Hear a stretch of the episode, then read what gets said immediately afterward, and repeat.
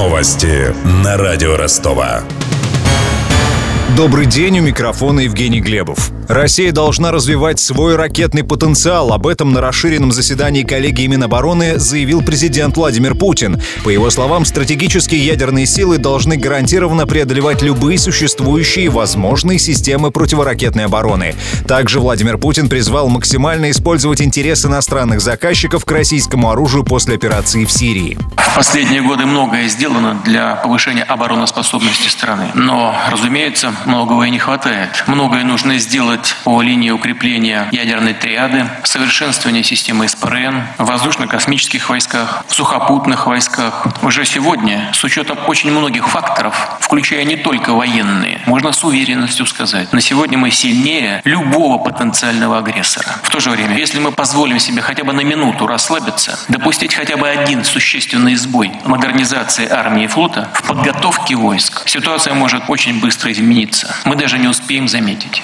Перед выступлением на заседании коллегии Минобороны Владимир Путин посетил церемонию прощания с послом Андреем Карловым, застреленным в Анкаре в минувший понедельник. Панихида проходила в здании Министерства иностранных дел в Москве. Президент возложил цветы и выразил соболезнования родственникам дипломата. Ранее Владимир Путин издал указ о присвоении погибшему звания Герой России посмертно.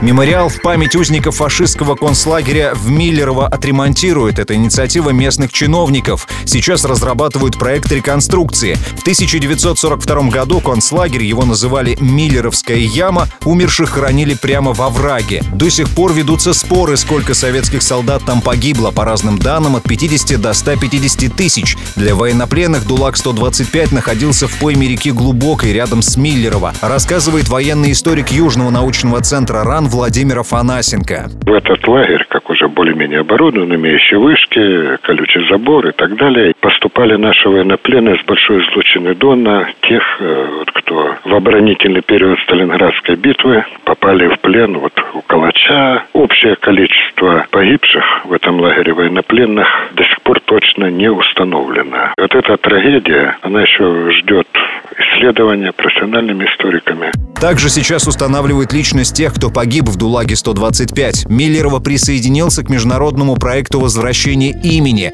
В архивах нашли список из 60 фамилий. Активисты пытаются разыскать родственников этих людей. За публичное осквернение произведений искусства могут вести штрафы или обязательные работы. Законопроект подготовлен главой Думского комитета по культуре Станиславом Говорухиным. Наказание также предусмотрено для тех, кто мешает показу фильмов и спектаклей. Для таких граждан предусмотрены штраф 100 тысяч рублей или обязательные работы до 200 часов. В честь Барака Обамы назван новый вид рыб – пестрых гавайских рыбок. Их теологи рассказали о своем открытии журналу Zoo Case. Рыбка Тосаноидис Обама достигает в длину 6 сантиметров, имеет преимущественно розовый окрас и голубые плавники. Она обитает на глубине 90 метров на северо-западе от Гавайских островов. Ранее в честь американского президента уже были названы новые виды лишайников и пауков. У меня вся информация к этому часу. У Евгений Глебов. Над выпуском работали Денис Малышев, Мария Погребняк и Александр Попов. До встречи через час. Новости на радио Ростова.